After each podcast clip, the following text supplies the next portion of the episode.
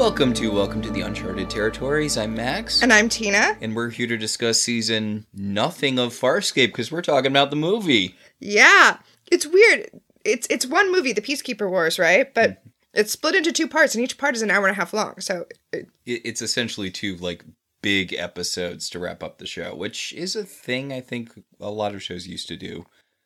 I mean, it's not it's not Serenity. It's not getting a uh, theatrical release, which was the first piece of Firefly media I saw. that's so weird. Yeah, What what was that like? I mean, I didn't really have context for anything. Like, I'm sure a lot of stuff that happened in that movie was payoffs for stuff that happened in the show. Okay, Maybe. Uh, Did you enjoy it? yeah, I thought it was fine. I'm not. Again, I'm not really a huge sci-fi person, so not really having the context for stuff.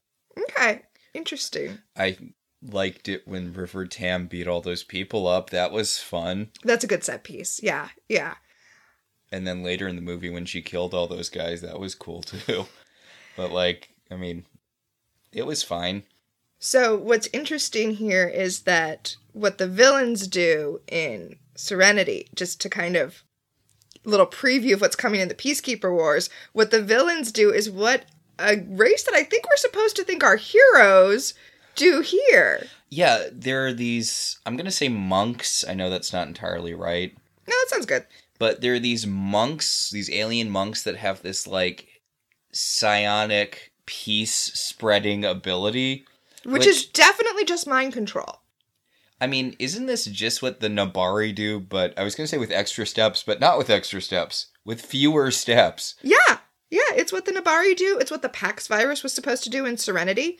And instead of doing it, the Pax virus created the Reavers, just like these guys created the uh, Peacekeepers. Hmm. Like again, spoilers for the end of this movie that we're watching right now. I mean, also, how good is your psychic peace brainwashing if you need a security force to keep everyone in line after you're done with it? Well, it only works when you're physically standing there in front of them. We see that, right? Because when the Hat Scarran shoots him, it stops. Hmm. Yeah, yeah, okay, okay, yeah. So, I mean, why not just have Noranti drug everyone, right? Everyone will be chill during that. It'll probably, and it'll last after she leaves for a little bit. Yeah. But yes, psychic peace aliens good though. In this in this particular context, psychic peace aliens good. Anyway, as a reminder, last time on Farscape, The entire series happened. the entire series happened. John Crichton, Earthman from Earth, gets sucked through a wormhole, ends up in space, has alien adventures with wacky aliens, meets a lady who doesn't have wacky alien makeup, they fall in love. She gets pregnant. There's a war between people who look human but aren't, and these psychic fire breathing space dragons Mm-hmm. The Peacekeepers and the Scarrans. the peacekeepers and the Scarrans. Big bomb goes off, kills a bunch of both, but not really in any way that affects anyone long term. Uh, John and the human woman, human looking alien woman, Aeryn, go to a planet where she tells him that she's pregnant, and then they immediately get crystallized and exploded by some weird split open face guy. Yep. Yep. That's that's Farscape. So, a couple of things. Even though we saw them get crystallized and blown up, we open with John lying appearing to be dead. Hmm. And a voiceover from Aeryn saying, like, the fighting has stopped, there's peace now, but was it worth it? I think it's interesting who gets into the opening credits and who doesn't. Mm. because we got Anthony Simcoe, we got lady who plays Chiana, Gigi Gigi Edgley. Yeah, Mhm. We don't have the guy who plays Rygel, even though he's a major character. Mm-hmm. He does not get credited in the opening credits, and we don't get Pilot, but I guess Pilot's barely in it. Also, we don't get Noranti, Mm-hmm. but again, she's barely in it. It just it seems weird that they left out the puppet people and Noranti It and is weird. Stark actually. Yeah, I don't I, I don't know what the I don't know what it looked like for them to do it like that. I, I have to imagine there was a lot of very specific contract negotiations behind who gets credited for this sort of thing and who doesn't. Mm-hmm. I think it's weird that Pilot's voice is different. Like it's still Lani Tupu, but whatever effect they're doing on his voice is is different just enough that I'm like, what is happening with your voice? Well, they also gave. I I think I I said I think I'm almost entirely sure we've got a new uh, Rygel puppet. Mm-hmm. Like, and there's a lot of people whose makeup is definitely not the same as it was in the show, They completely changed Sikozu's makeup. which I do not care for. Uh, I do not like Sikozu's movie look. I kind of do like it. uh, speaking of the Rygel puppet, uh, first we get a shot of the Scarrans and the Peacekeepers blowing each other up and ships exploding. And then we see Rygel underwater, which we have never seen before, but we get to see Rygel swimming because they decided they had enough money to do the CG of Rygel swimming. Hey. And they were almost right about that. Hey, you remember that one time Rygel walked and how it was the worst thing ever filmed? Yeah, they tried to do a walk cycle for Rygel and then decided not so much, but oof. Oof. Yeah, the swimming's not.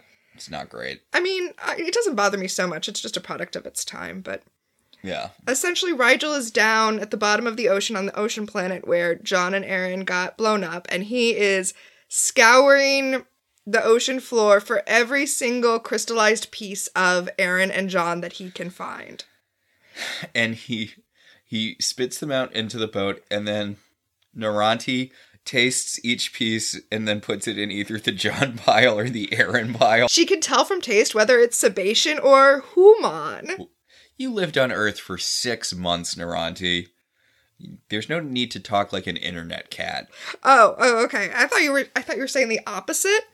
I thought you were saying how could she know what humans taste like after only being on Earth for six months? But they're pretty pretty sure they've got all of John and Aeryn, so they're gonna put them back together. Yeah, the the people who blew up John and Aeryn, they have a hidden island country there on this water planet, which is why Moya's crew thought it was empty when they landed there. But apparently, there was a whole hidden place there. I'm sorry, if your whole thing is making people think you're an uninhabited planet, I feel like you can't get mad when people show up. They weren't mad; they just blew them up.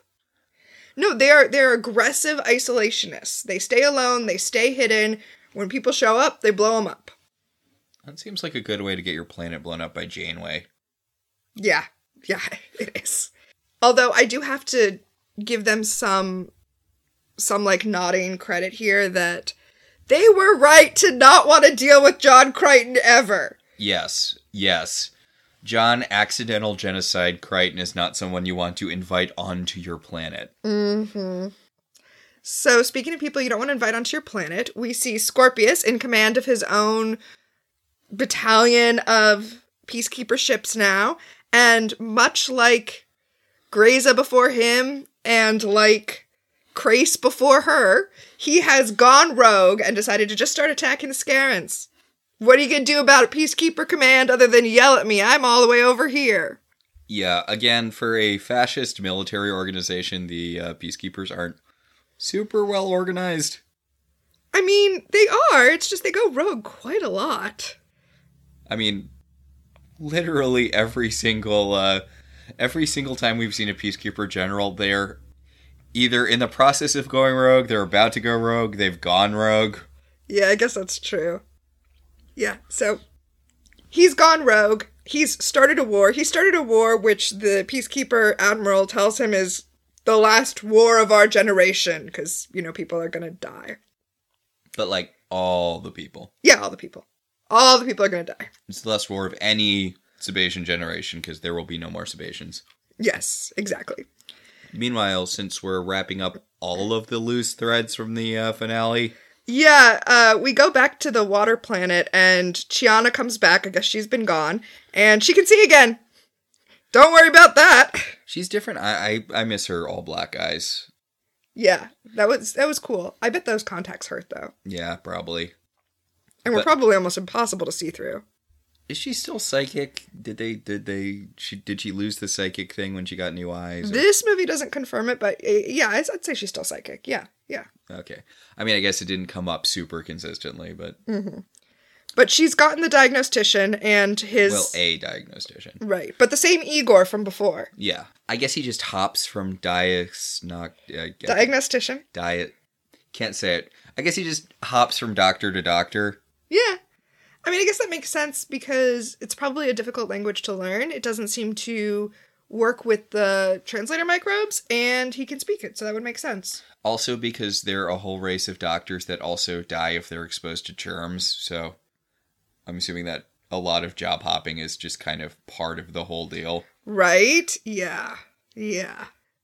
So the diagnostician goes to the planet and he helps them rebuild John and Aeryn and also fills them in that while they've been here on this hidden, isolated planet, the Scarrans and the Peacekeepers have gone to war and it's really bad. It's bad everywhere. Bad news bears. Which you'd think the Scarrans would be in a worse position because they don't have that, like, intelligence flower that makes them psychic and stuff. Okay, I wasn't sure who was going to bring this up or not. Okay. But man, that seems to not have done anything, right? Like, there's no difference in the Scarrans' abilities in this movie. Yeah, yeah, they made it seem like like this would be a devastating blow to their empire if they lost the flowers and eh. Okay, I, I really genuinely think that what happened was they wanted to wrap it up really quickly and didn't have enough episodes to do a full war, so they created the flower. They destroyed the flower. We could just assume that that war was now delayed. Hmm. But now that they had the movie, they're gonna do the war, so just forget about the flower. So Braca's grown an incy wee beard for the war. Yeah, He's got a little soul patch for the war. It's very cute. Uh, also, we see that Sikozu is is still Scorpius's number one girl. Although, man, she has Terrible, terrible hair. I love it. She's she has gone like goth punk to match Scorpius's aesthetic. I don't know if this her haircut really me- reads more college girl who just got dumped to me. I felt like it was really punk. I liked it. This is a I had a life event and this is how I'm choosing to deal with it. I mean, that is what happened. So John and Aeryn are reconstructed and they're hit with the decrystallization ray. And I guess it was nice that they've rebuilt them with their tongues in each other's mouths. I mean, They, they're rebuilt in the position they got crystallized in, and they were kissing sense. when they got crystallized. And I love it. Oh my god, I love John and Aeryn so much. They come out of the kiss and they are ready to go. They don't know where they are, but they both pull their guns. And everyone's like, "Hey, put your guns down." And they, you know, they ask Dargo and Chiana, like, are, "Do we trust these guys? Are, are we friendly with these guys?" And they tell them, uh, "Not exactly. we're friendly We're friendly. They did help put you back together." After crystallizing you and shattering you. Right. They said it was an accident. They didn't mean to. So John and Aeryn do give up their guns. Hey, John, you know about accidents, right? Right. They ask how. Lo- I hadn't thought about that parallel, but that's true. The whole show started because John accidentally killed Crais's brother, and now the movie is starting off with them having accidentally blown up John and Aeryn. It, it's like a little parallel there. I mean, there was a lot more. A lot of other stuff happened. Also, John's ki- John's killed a lot of people on accident. Well, I was actually going to say there was a lot more agency with these aliens. Yeah. I was thinking more when he took Stark to that vacation planet and accidentally genocided a bunch of people. Yeah, it's rough. It's rough. John asks how long he's been crystallized, and they tell him 60 days. And he turns to Aeryn and he said, You said yes! And she said, I did. And he said, So, two months of engagement? What do you think? How's it going so far? And she's like, It's great. I love the two of them so much. Aeryn's definitely picked up on a lot of John's John isms. She definitely has. Aeryn has, throughout the course of the series, just developed a sense of humor that uh, matches really well with John's particular sense of humor. Like, in its kind of wry cuttingness, it it uh, it underscores his over the topness. Aeryn is Valencia from Crazy Ex Girlfriend. I've been thinking about that a lot. Yeah, because Valencia famously doesn't really understand jokes at the beginning. She's like, I'm really starting to get into humor here. There's even going to be a moment coming up where Aeryn makes a joke and John's like, You made a joke. So, Scorpius. Yeah, Scorpius on his on his battleship has blown up a bunch of people. And Braca's like, you know what? You were right. You were right that we should attack them first while they were unaware because we are definitely winning. And Scorpius is like, nope, nope. I feel a disturbance in the force. John has been reconstituted. We gotta go track him down. Yeah, yeah. Bra- Braca keeps on. He's like, "We're winning, though," and Scorpius is like, "I'm gonna put all of my fingers in your mouth, and then I'm gonna be like, hey, bitch, shut up. Do you not understand our dynamic? When Daddy says we leave, we leave." Scorpius is smarter than this. No, it, Scorpius, you've watched so many of your comrades fuck up by trying to chase down John Crichton. Just leave it be. You're winning.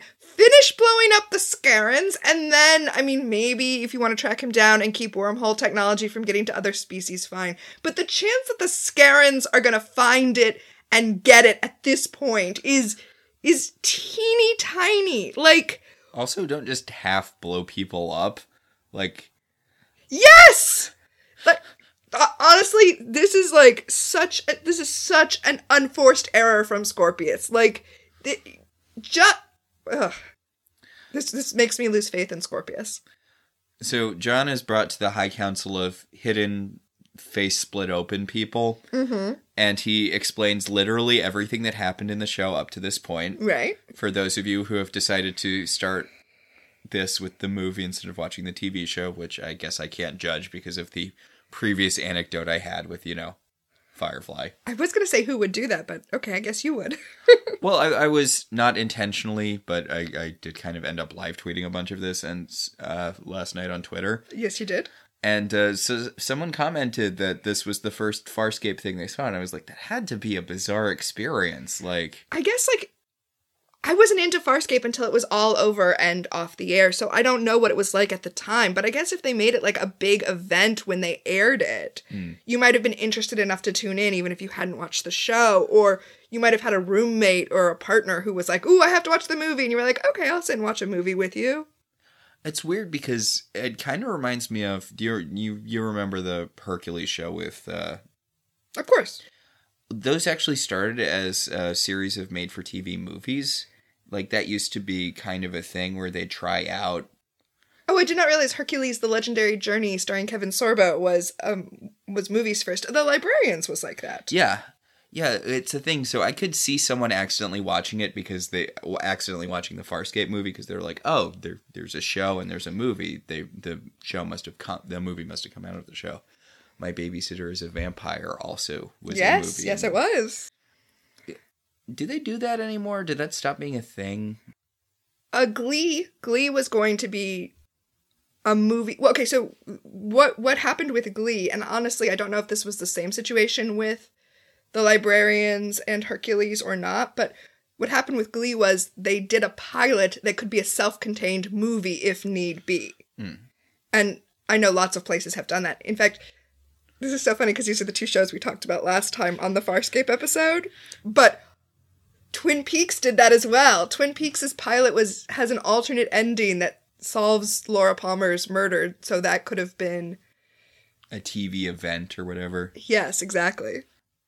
That's interesting, I, especially because there are multiple Mystery Science Theater episodes of movies that were just pilots that didn't get picked up. hmm So they were kind of recut into movies. Well, yeah, I mean, if you're gonna shoot all that footage, you don't want it to go to waste. You've got it sitting around. Yeah. Merlin Shop of Mystical Wonders is a lot of fun because it's it's a children's movie in theory, but the uh, TV show that was supposed to exist was a horror anthology.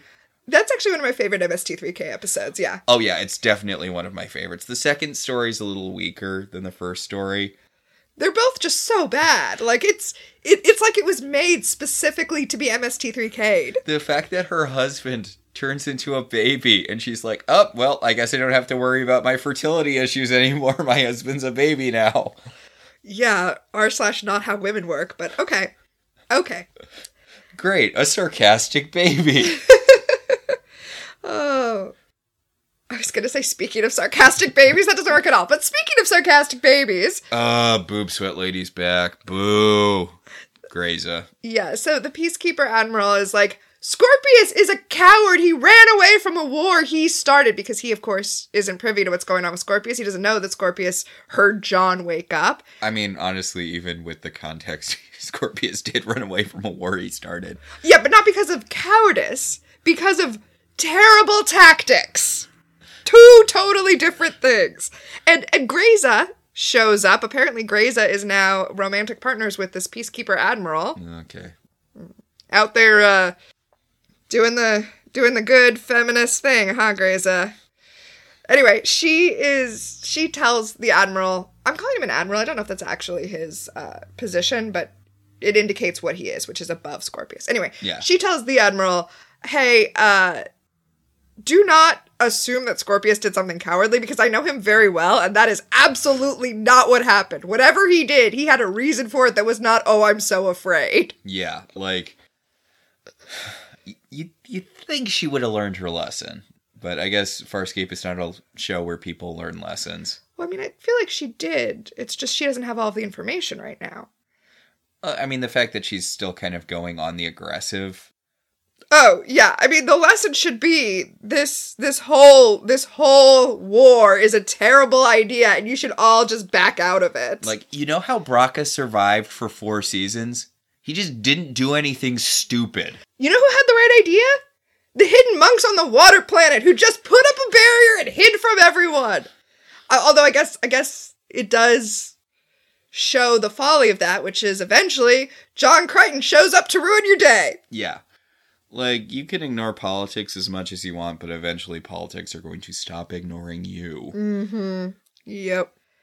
So John and Aeryn back on the back on said water planet are figuring out what to do, and John John agrees with us. He's like, you know what we should do? We should go away and stay out of all of this nonsense because it has nothing to do with us, and we are done with this bullshit. Yeah, let's let's just go back to the thank God it's Friday again planet and live there with our baby. Yeah, let's just live Friday every day over and over again. That sounds fine. Yeah. I mean, not really, but for other reasons. I guess we could go back to the Jeremiah Crichton planet. Yeah.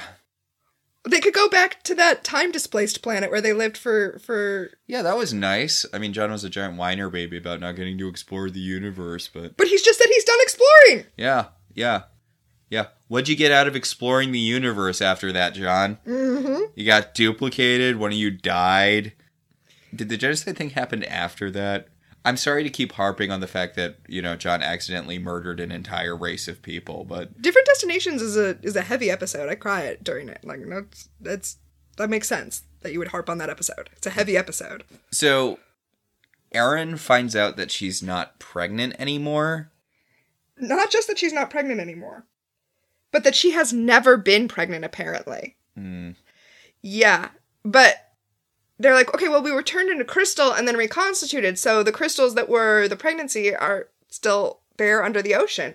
And Rygel's like, no, no, no, I definitely found and swallowed every single crystal. And oops, Rygel has Aeryn and John's baby now. Yes, they scanned it and they, they, they scan Rygel and they're like, okay, so apparently the one piece that we did not recover was the embryo. And apparently it has melted and implanted in Rygel. So I, I assume that what happened is not that like coincidentally they didn't retrieve this piece, but that this piece like attached to Rygel because it's an embryo. And that's what they do. And that's what they do. And in fact, he's like, oh my god, get this parasite out of me. And John and Aeryn are upset at it being referred to a parasite. So Rygel says, okay, get this miracle of life out of me.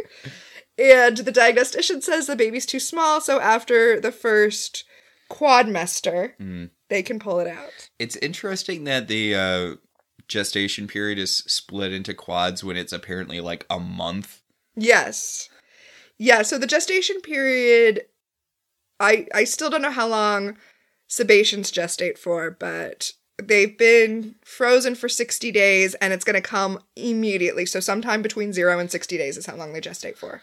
Yeah. Aeryn points out that she was, uh, you know, bred to be part of the warrior part of Sebacean society, and that's why uh, it goes so fast. Uh-huh. Because, again, Sebaceans have always been about quantity over quality. That's how they've maintained a stranglehold over most of the galaxy. I mean, I don't want to. I don't. Well, not most of the galaxy, but as much as they have. So you haven't watched the second half of this movie, so I don't want to spoil it too much for you, but I'm just going to go ahead and say uh we're going to see that Sebaceans were built to give birth and just keep going. Yeah. or or peacekeeper battle soldiers Yeah. were designed to give birth and not stop. Yeah, it's it's it's a numbers game, which to be fair, I think is generally how war works. Yeah. I mean, I guess maybe not now because it's all done by drones or whatever, but Eh. I'm sorry, I'm just thinking of that Simpsons quote, the oddly prescient Simpsons quote, when uh, Lisa and Bart get sent to the military academy, Uh-huh. and during the graduation speech, the uh, general's like, "The wars of the future will not be fought by soldiers; they will be fought by tiny flying robots, and your duty is clear: to build and maintain those tiny flying robots." And it's like, well, that really ended up coming true. Yeah. I mean, I, I I think there's still a lot of ground troops, but yeah, no. Drones definitely have changed warfare. Yeah. They'll deliver you food and they'll murder you from the sky. Yep. So let's talk about quadmesters. Okay. You could split it up into any amount of time. Why four instead of three? Just to show us that you're alien. Yeah, basically. Yeah. I mean, especially because I know it's it's uh, whatever the bullshit fake word for month is, but a month is 30 days. You think, you know, Yeah. three tens, that would be the obvious split instead of doing it, I don't know, four eights or. Doesn't matter. It doesn't matter. The point is that the baby's too small to transfer now, but the diagnostician will transfer it back to Aeryn when it's a little bigger. Hmm. And apparently the process to do so is really easy. yeah, it's uh it's so simple. Damn it, Geico. Oh. Yeah, I- it's so easy. A caveman can do it. John, remember Cave John? I do remember Cave John. So Moya's crew have asked if they can just stay on this water planet hidden from everyone, which, as I said, is the right thing to do. And the water planet also does the right thing and says, no, because you bring death everywhere you go, you have to leave. Fair. Yeah. Yeah. Meanwhile, uh, the Scarran Emperor guy, who's got some shiny new clothes and a shiny new face, Yes, and the hat Scarran, who has a shiny new hat. yeah, they're talking about the next moves in the war, and oh my god, how does she still have a job? Right? And not only a job, but she appears to be like the number two. Yeah, like she was not high ranking last time. Did she get everyone above her killed when she? I know it's unfair. It's unfair to put John nuking that moon base all on her. But I feel like a fair amount of what happened is her fault. It's weird that she apparently got a promotion in between series and movie. Well, uh, here's why we're gonna put that on her. She goes to the Scarran Emperor and is like, I just got a communication that we know the location of John Crichton. So, you know, somebody somebody on Scorpius's ship let her know that they are going after John Crichton. So again, Scorpius, they wouldn't have even known to go after him if it weren't for you. Yeah, Scorpius is not on his A game this movie. So he tells her to send a whole battalion to pick up John, and she's like, a whole battalion for one man. Do you not remember how your last encounter went? Apparently not. So John and Aaron are getting married, and like obviously this was not going to go off without a hitch. Ooh, boo. Not not not intentional. Not intentional. It's way too early in the episode. Uh, sorry, the movie. It's way too early in the movie for them to actually get successfully married. And spoiler alert: there's a second attempt that also does not go well because I'm assuming rule of threes. Absolutely, rule of threes. Again, have not seen the second half of the movie yet, but you have to know the second attempt at a wedding is not going to go well. I do have to say how much I appreciate that Aeryn walks in and they do that whole groom looks up and sees his beautiful bride moment, and she's wearing her black leather outfit. Like, But she has a flower in her hair. And I see. I I just feel like. I'm glad they didn't feel the need to do like, oh, she has a poofy princess dress. She's like, yeah, no, this is I like how everyone's acting like she's wearing a poofy princess dress though, because John's like, "Oh my god, Aeryn," and she's like, "You know, I only did this for you." And by this, put a flower in her hair. I thought she meant the wedding at all. And Chiana and Dargo are like, "Oh, she's so beautiful," and dabbing tears and stuff. And it's like, It's yes. Yes, Claudia Black is a beautiful woman. She's not changed her appearance in basically any way other than putting the flower in her hair. Oh, see, I feel like we interpreted that differently, which is that she is just like beautiful, and in this moment, she's just like glowing with bride energy, even though she's still dressed the way she always dresses. Like her beauty comes from inside. Anyway, aliens. Ah, I mean, I guess everyone here's an alien, but different bad aliens. Ah. Yeah, the Scarrans have shown up, and apparently they can see through the concealment canopy. So turns out everyone was right to not want John on this planet, and they get mad at him. They're like, "You betrayed us," and he's like, "No." Uh, They they're all running for cover, so they tell Stark to make sure they understand that they didn't do anything on purpose. And so Stark's just running around going, "It was an accident. It was an accident." So Noranti sees a weird symbol on the wall, and she's like, "Oh, like from the archaeology planet with Jool. Yeah, I remember this. You're what's it called? You're those like peaceful aliens who all died out, except apparently not. Well, we, we knew in that episode that they didn't die out; that they just like phased somewhere else. Yeah, and then they unfazed at the end of the episode when they hit the weather control machine or whatever. Yes. Now, these people are not those monks unfazed. They are the descendants of those monks who managed to run away. Yeah, apparently some monks got off planet before the whole sandstorm thing. So they are many generations removed from the peaceful, peace spreading peace monks of Peace Blore 5 Yes. or whatever. Yes. Oh, I'm sorry. I said it was the Scarrans who showed up. It's not the Scarrans who showed up. It's Scorpius. And John is like, what the fuck? And Scorpius is like, hey, John. And John's like, how, how, how, how? And Scorpius is like, I mean, I knew where you were going. You just put a bomb on me and kicked me out of an airlock. Like, I mean, I very easily there there was literally nothing stopping me from as soon as the bomb was deactivated immediately coming back and finding you again. well, he didn't. He didn't know he was going to be on this water planet. This is just a random place they chose. I mean, yeah, but it's like Scorpius has been chasing John for a really long time. I don't feel like why is the que- or how is the question. I mean, how is the question if what you want to do is make it so he can't chase you anymore? Yeah. But Scorpius is like, why don't you check in with Brain Scorpius? And John does, and Brain Scorpius is Albert Einstein because someone has to do a wacky accent. Yep, it's it's like a rule. It's in their contract. John explains to Brain Scorpius that he can find wormholes now. He can create them. He can navigate them. As of the finale, he can destroy them, but he cannot create a wormhole weapon. That's what you were saying last time. There's uh. always one more thing he can't do. Yeah, yeah. And I'm sorry, I'm calling bullshit on this like right off the bat. If you can create wormholes, you're creating a wormhole weapon. Yup. If you create a wormhole into a sun, that is a weapon. Like, come on, dude. I mean, I agree. I agree. But yeah, no, apparently the thing is John has all of the wormhole knowledge again, except he can't make them weapons. Well, he has all- unlocked all of the wormhole knowledge that was in his brain. It's just that the ancients never put weapons in his brain. Okay, also couldn't he just like open a wormhole A inside like a ship or something if he can open them now? Yes. And B, couldn't he just collapse a wormhole like we saw last episode while people are in it? Yep. I mean, this is like Paige's orbing is not an offensive power. Like, is it? Is Paige's object orbing not an offensive power? She uses it to orb swords into people. She she uses it to orb energy balls into people. How is it not an offensive power? I you have you have no argument from me here. I agree with everything you're saying. Oh. But Scorpius wants to team up with John so they can defeat the Scarrans, and John is saying, as we discussed a, a lot last time, the peacekeepers aren't the lesser evil. John's like, I don't want anything to do with either of you. You're both bad.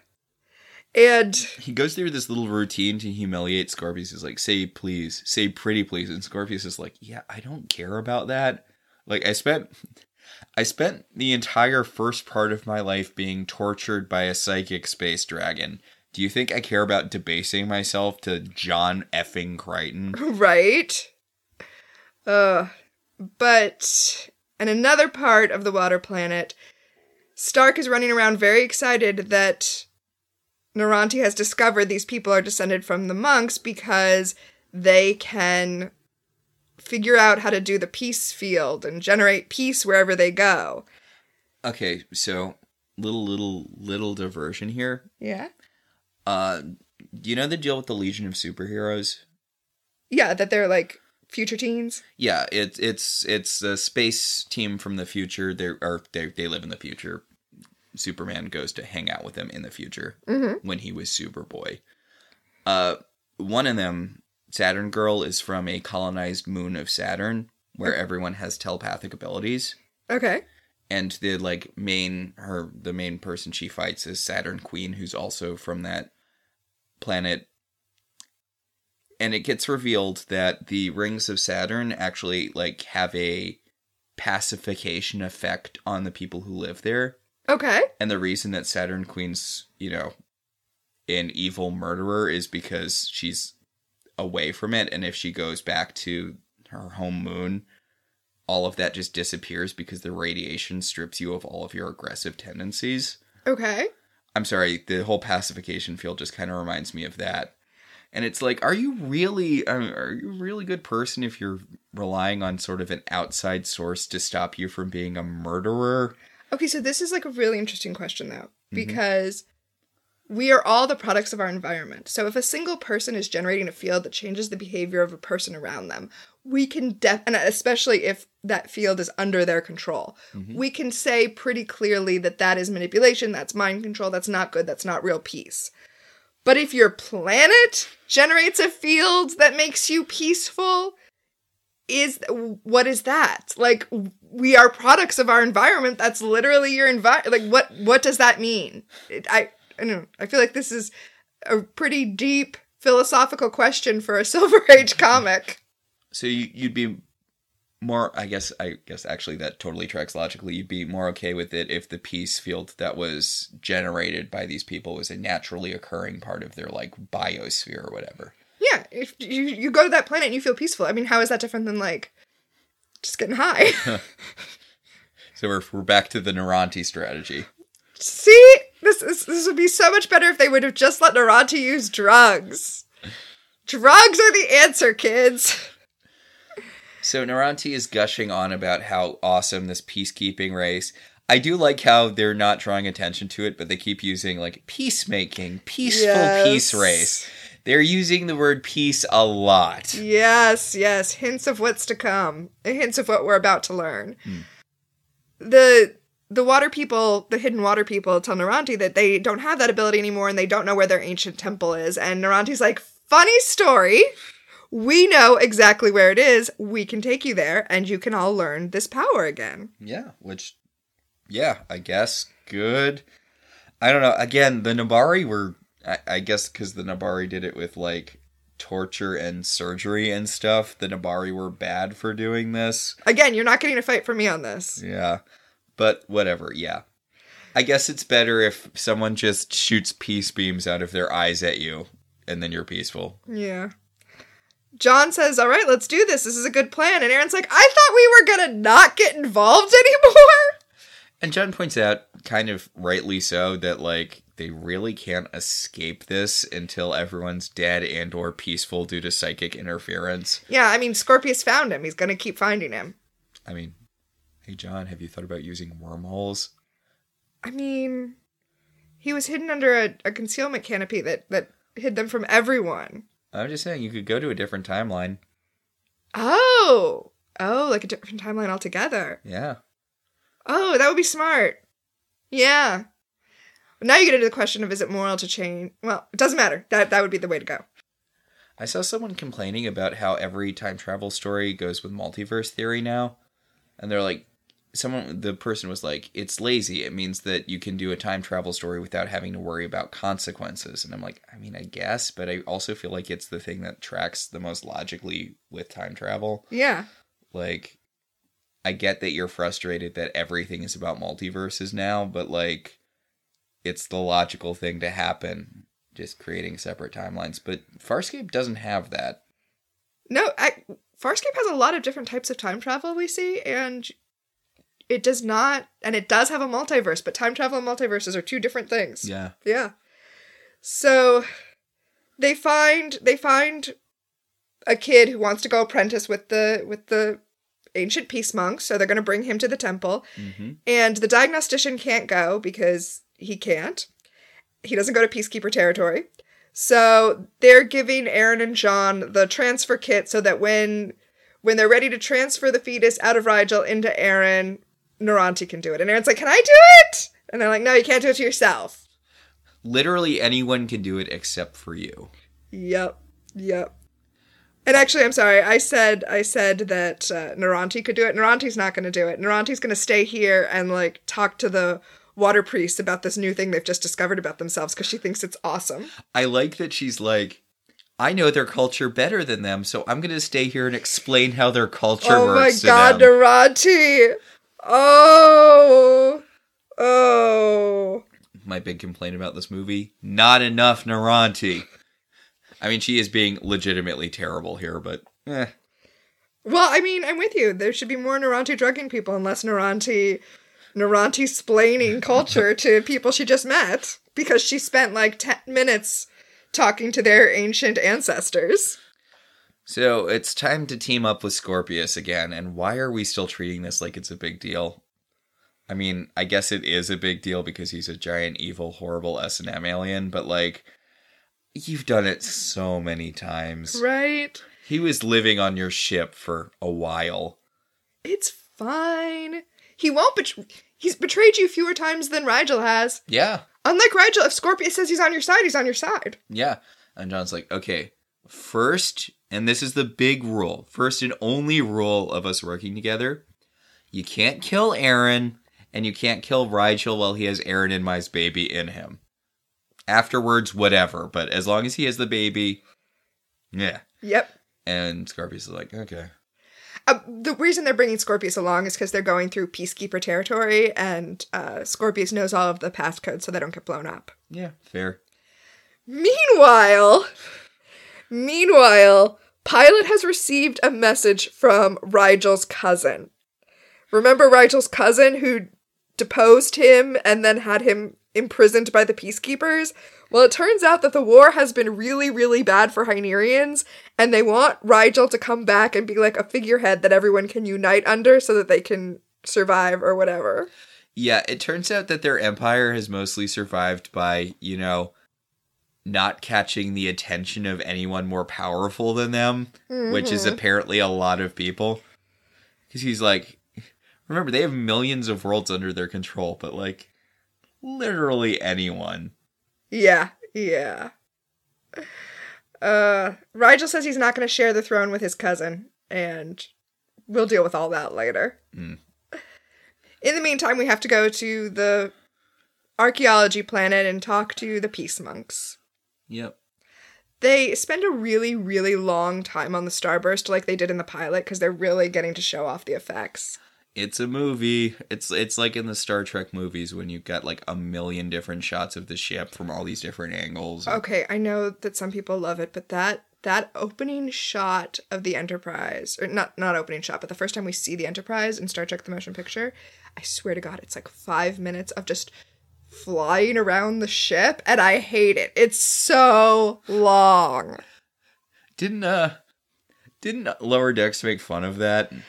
Lower Decks, I, I don't remember if they made fun of that. They did make fun of how long the Deep Space Nine opening credits are, where it's just flying around the station because they missed the docking web and they were like, just keep flying around and pretend we're looking at the station. So Stark's flipping out about, you know, peace monks or whatever, and Chiana just starts beating the shit out of him, which poor Stark, he really gets it from all angles in this movie. It Stark goes back and forth between whether he is powerful and has a connection to to a greater mysticism and how much he's a comic relief character. It's weird the way they do that with Stark. And this movie is firmly in that he is a comic relief character camp. Don't don't care for it. But uh Man, there is some sexual innuendo happening though. yeah, this whole thing's interrupted by the acolyte guy opening up his face to show the peace stock and Chiana's like, it's so limp and tiny and he's like it can do powerful things, but only when properly stimulated. He says it gets bigger and it vibrates. Yeah, and it's it's like three straight minutes of penis jokes. Yup. Hey, it's Farscape. It's Yeah. the horniest show on television.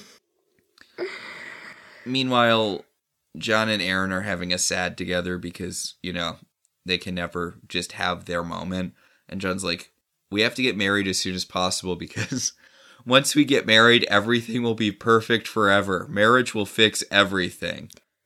Okay, speaking of things being perfect forever, we go back to Grayza, and we had only seen her from the shoulders up before, so now we see that she is super pregnant. She's very, very pregnant. I don't know if this is a prosthetic or if this actress is pregnant. I don't really know what's happening, but like she's got like three full grown babies in there. That is a massive, massive belly. Yeah. I thought I, I'm you you told me it's not, but my first thought that it was was that it was John's. No, no, it's this Admiral, guys. But yeah, it's very clear that she's using her boob sweat powers or whatever to manipulate this guy into basically doing whatever she wants. So she's the real admiral. Yeah, she wants to be the power behind the throne or whatever. I mean, if you're if you're going to be the power, then it's usually better to be behind the throne, right? Yeah, yeah. It's just she's one of those people who thinks that she is such a great manipulator and tactician, and she's neither of those things. Yeah. She's terrible at all the stuff she does. Grayza is genuinely bad at her job. I mean, I guess seductress isn't really a job, but like Oh, I thought you meant any sort of military commander. She's terrible at that. also that. So, speaking of evil women manipulating powerful stupid men Poorly. poorly, ah god, I it, it feels like a meta commentary. I know it's not. But the fact that everyone in power in Farscape is massively incompetent feels like it's a commentary on something. Just All the military people always are. Yeah, yeah. Yeah, but Hat Lady is uh, manipulating the Emperor. She's like, uh, John has John Crichton is seeking to end this conflict permanently with a wormhole weapon, and he's got Scorpius, and and the Emperor's like, my Scorpius, Oh, because remember, Scorpius was a spy for the Scarran Emperor. right. I don't know. Maybe don't rely on the loyalty of people who you've spent their entire lives torturing. Right? Ugh. So, back on Moya, John is trying to get married again, second time. And they're gonna have Rygel officiate because he's a Dominar. Okay. I feel like they should have Dargo officiate because he's, a the captain. Yeah. Aeryn literally draws a gun on him because he doesn't want to do it.